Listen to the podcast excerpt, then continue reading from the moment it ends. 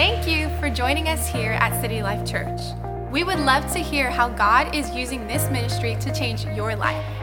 Please take a moment to submit your story to info at citylifechurch.cc. And if God has used this ministry to touch you in any way, we want to encourage you to partner with us financially to help us bring God's word to other people.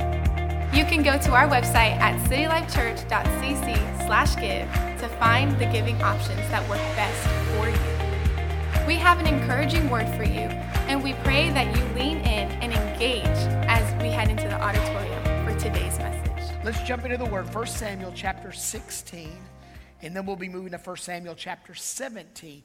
We've been in our series, The Oil. Any oily people in the house? We've been talking the last few weeks about the price of the oil. And really, to understand the price of the oil, you have to understand the crushing of the olive. And it's those crushing seasons in your life that produces oil. That's why we find that God is near the brokenhearted.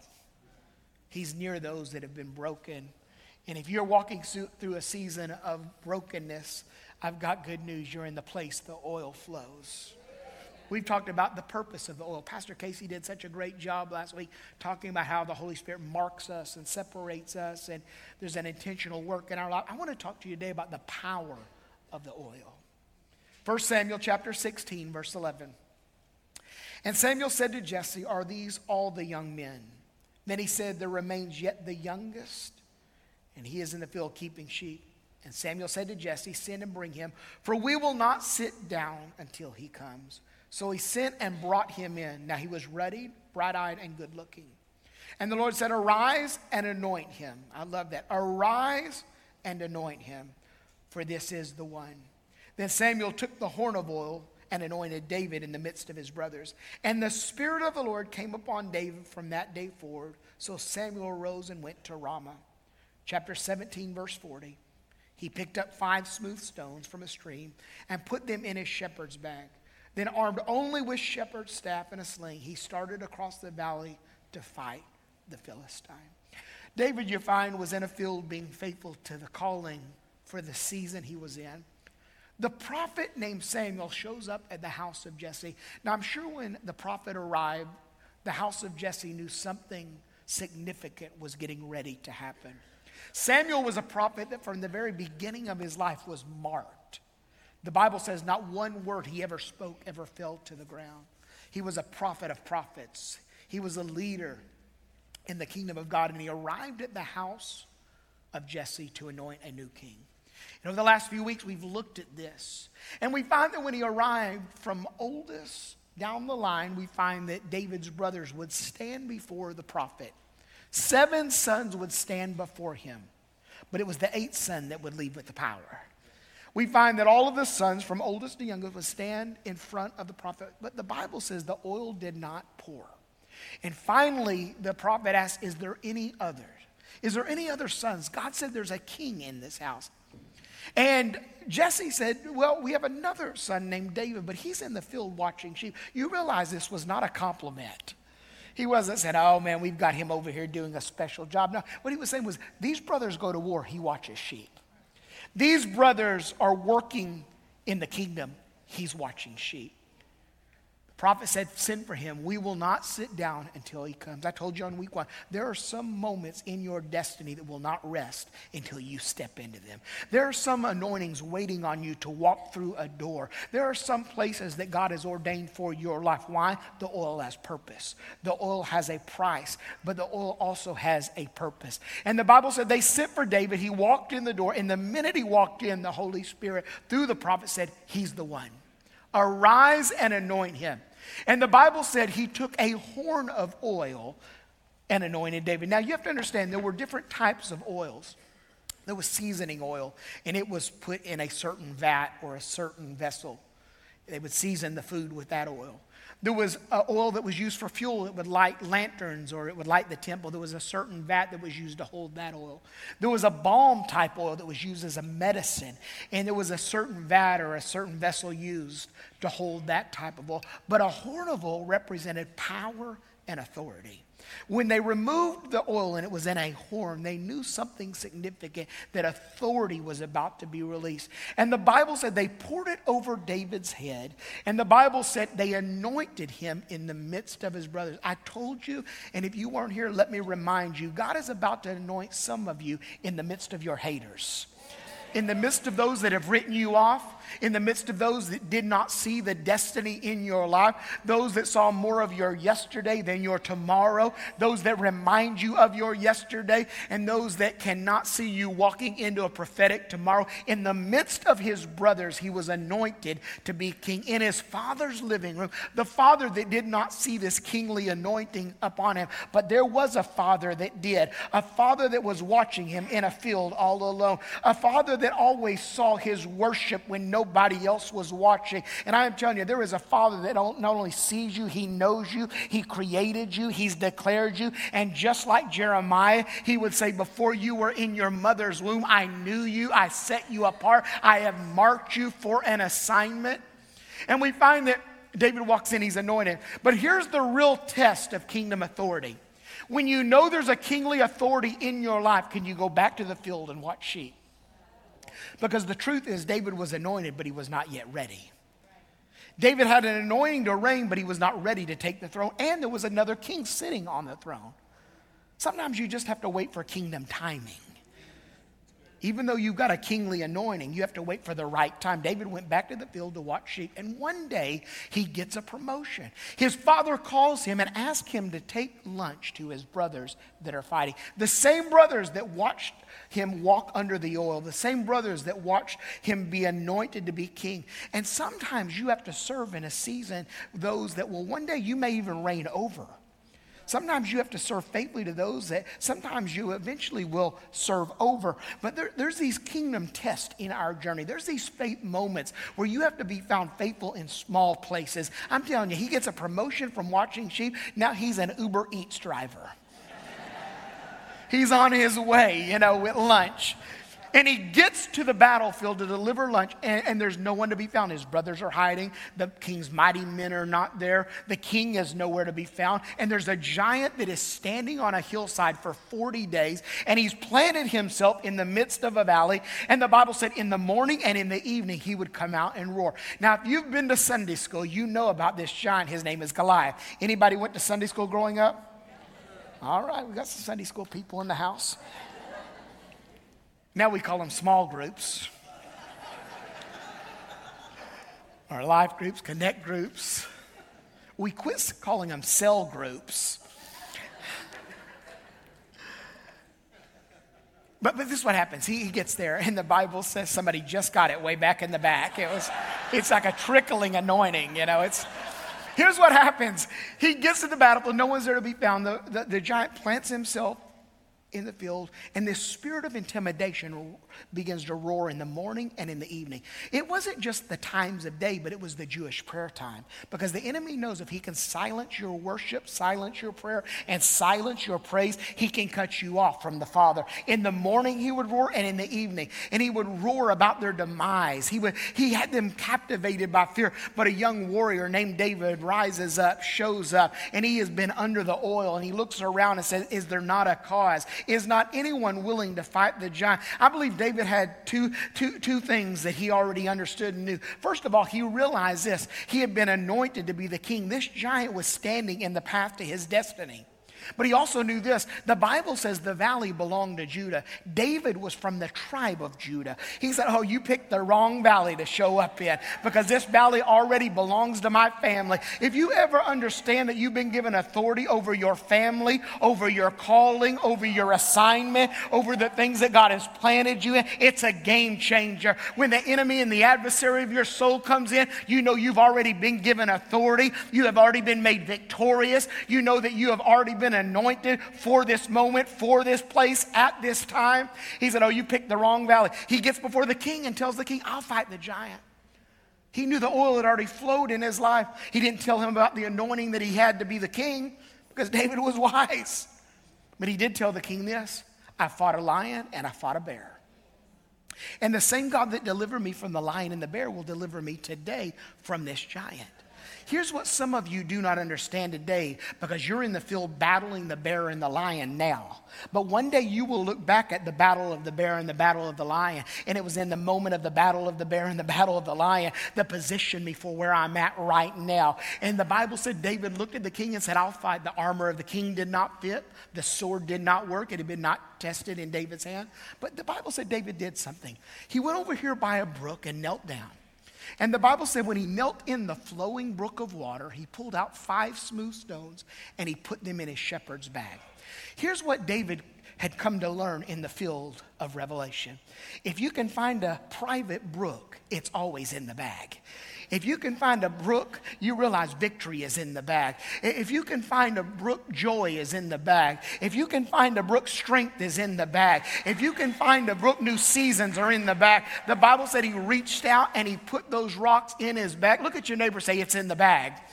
If you have ever encountered the oil, you realize your future is in the bag. If you have ever walked under the oil, you realize your destiny is in the bag. If you have ever encountered the oil, you realize the promises of God are yes and amen. They are in the bag. The Bible said David, he walked out on the battlefield. He didn't look like much. He didn't have a sword. He didn't have armor on. The Bible said he had a sling and he had a stone, but he knew he had the oil. And when you understand you've got the oil, you realize rocks can become supernatural. When you you have the oil, you realize that little is much when God is in it. When you have the oil, a sack lunch, a few loaves and a few fish can feed a multitude. When you have the oil, you realize God is at work. David rolls out and he said, You know, I don't look like much. I've not come with a fanfare today. Nobody else is with me, but I do come to you in the name of the oil. I've come with the rock. That's all I've got. But today will be your last day. You picked the wrong valley to plant yourself in. And the Bible said David pulled pulled out an ordinary rock. I've just got a word for somebody.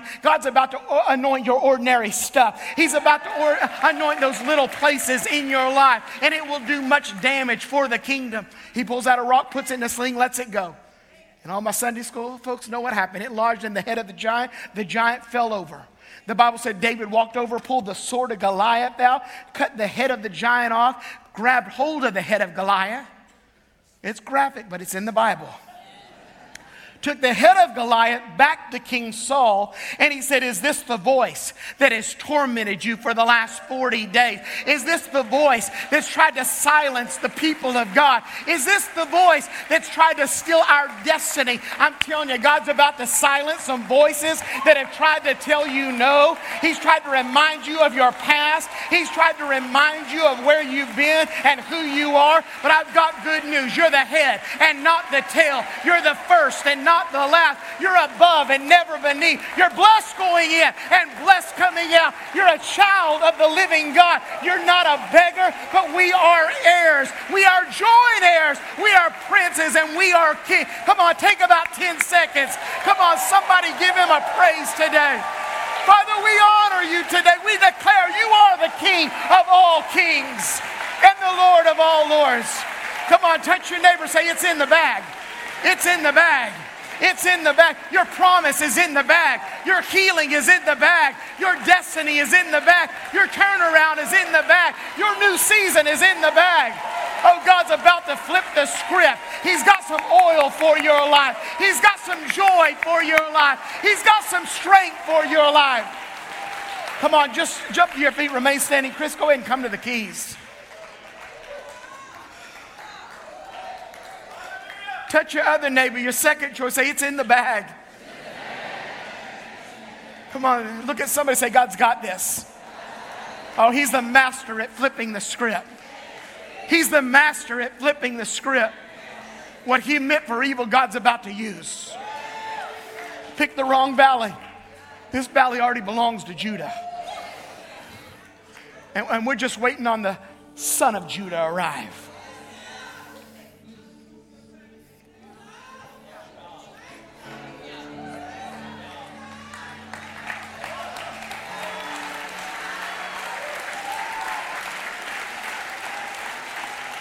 There came a day that David is appointing all the royal officers. He points one over this and one over that. Then he gets to a young man named Joash. His name simply meant faithful to serve. He said, Joash, I need you to serve in a place that when you hear it, when I give you this assignment, it may not seem like much. But you know, I've appointed some over the vineyards. We can lose the vineyards. I've pointed some over the treasury, and we can lose the treasury.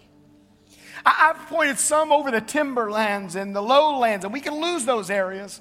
But the place I need you to serve, Joash, if we lose this area of our kingdom, we will lose it all. Because it's what gives us our identity.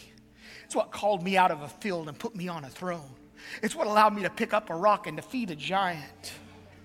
And he said, Joash, I need you to be the keeper of the cellar of oil. Because if we lose the oil, we lose the kingdom. Without it, we'll just be another social group that meets. Without it, our prayers will just be words that come out of our mouth. Without the oil, our worship will be just songs we sing with no authority. But when you have the oil, Joash, giants can rise against you, kingdoms can exalt themselves. But we become mighty weapons. You know, in the book of Second Kings, we're not going to turn there today. But read that passage. In the book of Second Kings, Pastor Tony, there's a, a woman, the Bible says, comes to the prophet. And she says this. She said, The creditors are coming to my house to not only take my stuff, but to take my two children. You know it's bad when the, when the creditor's coming to get your kids. But here's the reality. What, what she was saying was this it was more than just they're coming to get my two sons. She was saying this debt is always about where you've been, debt's an accumulation of your past. What she was saying, because of my past, my present is in chaos. But then she said this they're, they're coming to get my sons because she was a widow by Jewish law and custom. Those two sons were to provide for her. In one moment, what she was saying is because of my yesterday, my now's in trouble. But the enemy's also trying to take my tomorrow. He's trying to have it all. And the prophet said, What do you have in the house? She said, Well, we've got a little bit of oil. He said, Oh, there's your answer. Because a little bit of oil goes a long way.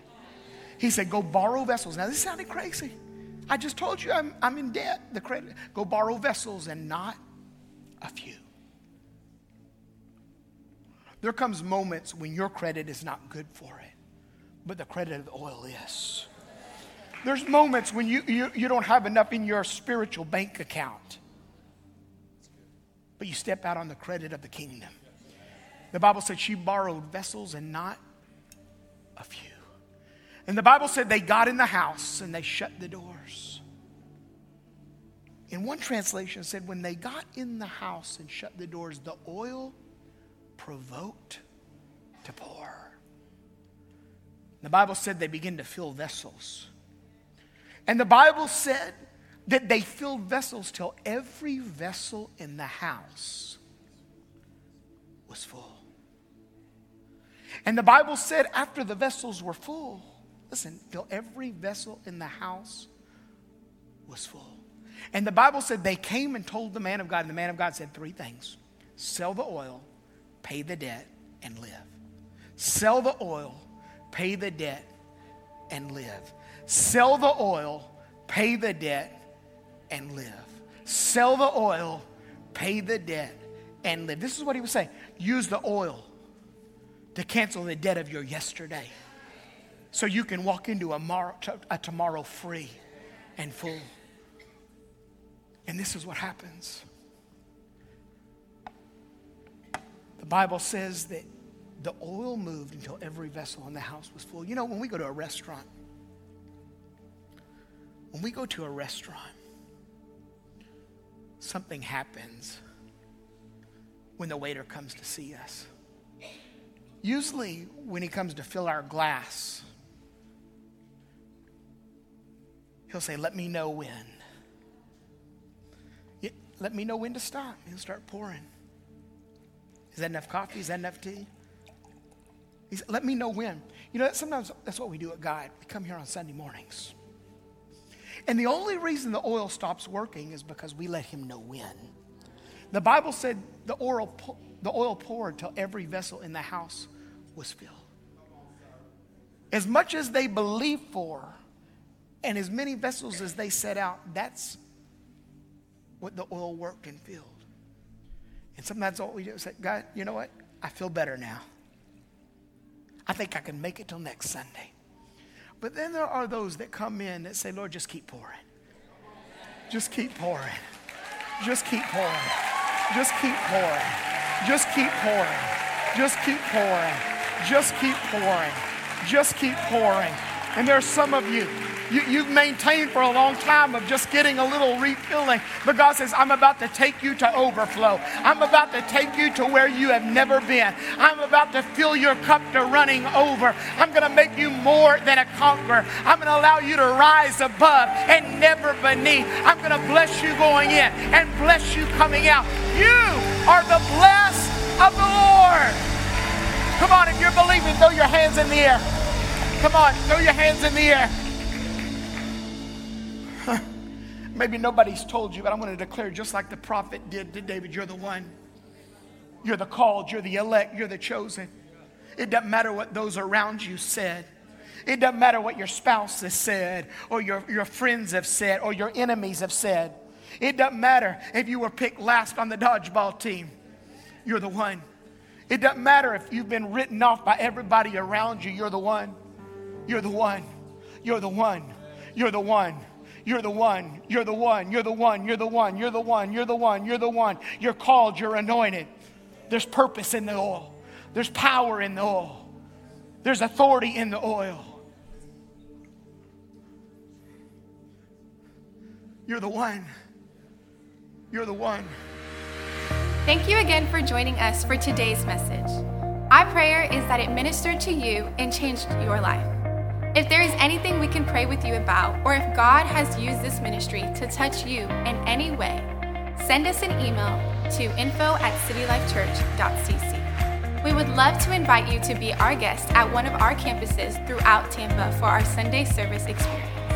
You can find out our times and locations on our website at citylifechurch.cc. You can also download our app on your smartphone and tablets for more online messages and to stay up to date with everything happening at City Life. It was great having you with us today, and we will see you next time.